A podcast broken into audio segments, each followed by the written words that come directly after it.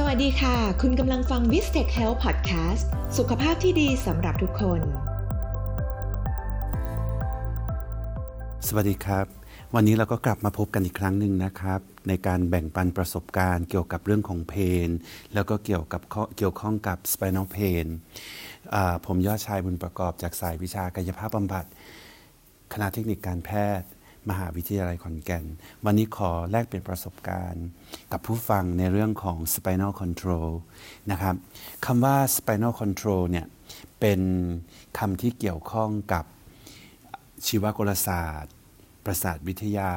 และก็ทางด้านออโทปิดิก หรือหลาย ๆ ฟิลที่เกี่ยวข้อง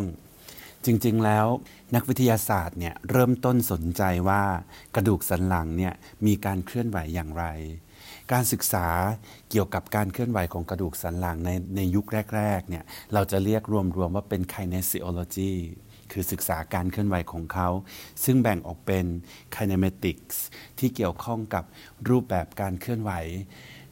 โดยที่ไม่สนใจในเรื่องของความเร็วความเร่งหรือโมเมนตัมในขณะเดียวกันการศึกษาอีกรูปแบบหนึ่งก็คือ kinetic ก็คือในเรื่องของอความเร็วความเร่งโมเมนตัมที่เกิดขึ้นกับกระดูกสันหลัง แต่สิ่งหนึ่งที่น่าสนใจก็คืออะไรเป็นนกลไกหรือเป็นระบบที่ควบคุมการทำงานของกระดูกสันหลัง ดังนั้นรูปแบบของการควบคุมกระดูกสันหลังในการทำงานทาง biomechanics เนี่ยเรียกว่า spinal control ในระยะเริ่มแรกเนี่ยผลงานวิจัยเนี่ยจะเป็นการศึกษาเกี่ยวกับ stress strain การตอบสนองของแรงอของกระดูกสันหลังเมื่อได้รับแรงกระทำจากนั้นเนี่ยพอองค์ความรู้เริ่มเยอะขึ้น เริ่มพบว่าแพทเทิร์นของการเคลื่อนไหวเป็นแบบนี้ รูปแบบการตอบสนองแรงเป็นแบบนี้ นักวิชานักวิชาการต่างๆ ก็เริ่มประยุกต์ใช้พื้นฐานข้อมูลจากการวิจัยในยุคแรกๆเนี่ยนำไปสู่การศึกษาในแง่ประยุกต์ทางด้านคลินิก โดยเฉพาะอย่างยิ่งอยากจะศึกษาเกี่ยวกับเรื่องของ spinal control ที่เกี่ยวข้องกับ low back pain หรือ pelvic pain นะครับดังนั้นสิ่งหนึ่งที่น่าสนใจก็คือระบบที่เข้ามาเกี่ยวข้อง ถ้าย้อนหลังกลับไปราวๆคิดศักราชปี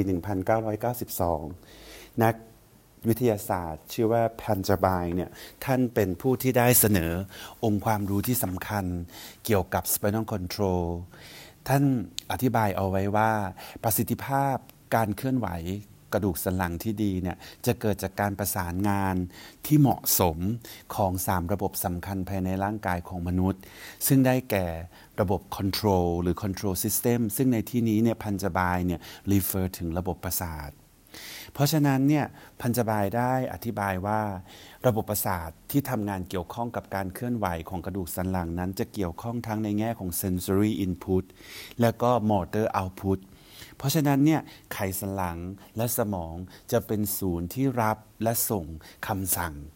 ดังนั้นถ้าการทำงานของระบบคอนโทรลนี้สูญเสียไป ก็จะส่งผลทำให้อีกสองระบบที่เกี่ยวข้องกับ Spinal Control ก็คือ Active System ซึ่งเป็นโครงสร้างที่ถือว่าทำให้เกิดแรงกระทำให้เกิดการเคลื่อนไหวได้โดยตรง เช่น การหดตัวของกล้ามเนื้อและพังผืด ส่วนระบบสุดท้ายเป็นระบบ passive หรือ passive system ซึ่งโดยในก็หมายถึงโครงสร้างที่ช่วย support การเคลื่อนไหวทางอ้อม โดยรับแรงกระทำจากกล้ามเนื้อ เช่น ligament tendon joint หรือ bone องค์ความรู้ตัวนี้ทำให้นักวิชาการเนี่ยมีความลึกซึ้งในประเด็นที่ว่าประสิทธิภาพหรือคุณภาพของการเคลื่อนไหวของกระดูกสันหลังที่ดี จะต้องเกิดจากการประสานงานที่พอดีคำว่าพอดีในที่นี้ เป็นนามธรรมซึ่งยากที่จะรู้ว่าอะไรมากอะไรน้อยหรือ imbalance เป็นอย่างไร ดังนั้นเนี่ยคำว่าพอดีหรือ optimal function เป็นนามธรรม และเป็น individual เป็นเรื่องของปัจเจกบุคคลด้วย แต่โดยพื้นฐานรวม ๆ แล้ว spinal control จะเกี่ยวข้องกับสิ่งสำคัญก็คือ motor control กับ proprioceptive control ดังนั้นหลักการก็คือง่ายที่สุดเลยว่า ถ้าเมื่อไหร่ก็ตาม sensory input หรือการส่งผ่านความรู้สึกที่เป็น sense of movement ที่เราเรียกว่า proprioceptive sense เนี่ยปกติแล้ว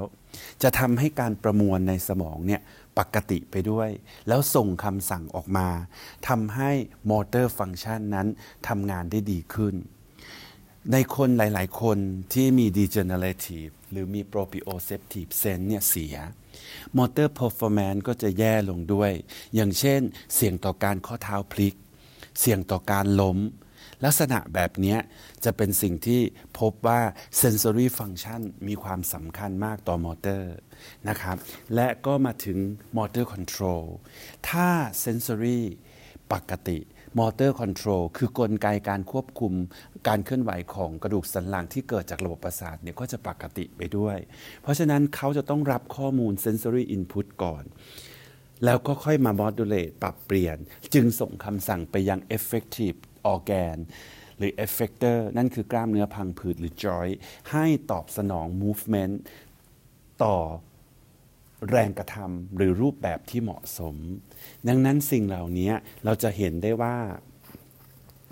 ถ้าเกิดคำถามขึ้นมาในแง่ของการวิจัยมากมายว่า เป็นไปได้หรือไม่ ในคนที่มี proprioceptive เสีย จะเกี่ยวข้องกับการเกิดอาการ injury หรือการเกิด back pain neck pain spinal pain ได้ง่าย นี่เป็นสิ่งที่น่าสนใจนะครับ ซึ่งในตอนต่อไปเราจะมาลงรายละเอียดกันว่า องค์ความรู้เกี่ยวกับ spinal control นั้น จะลงในรายละเอียดอะไรกันบ้าง ขอบคุณครับ ติดตามรับฟัง episode ใหม่ของ v i s t e c Health Podcast ได้ทาง Podcast Spotify Facebook และ YouTube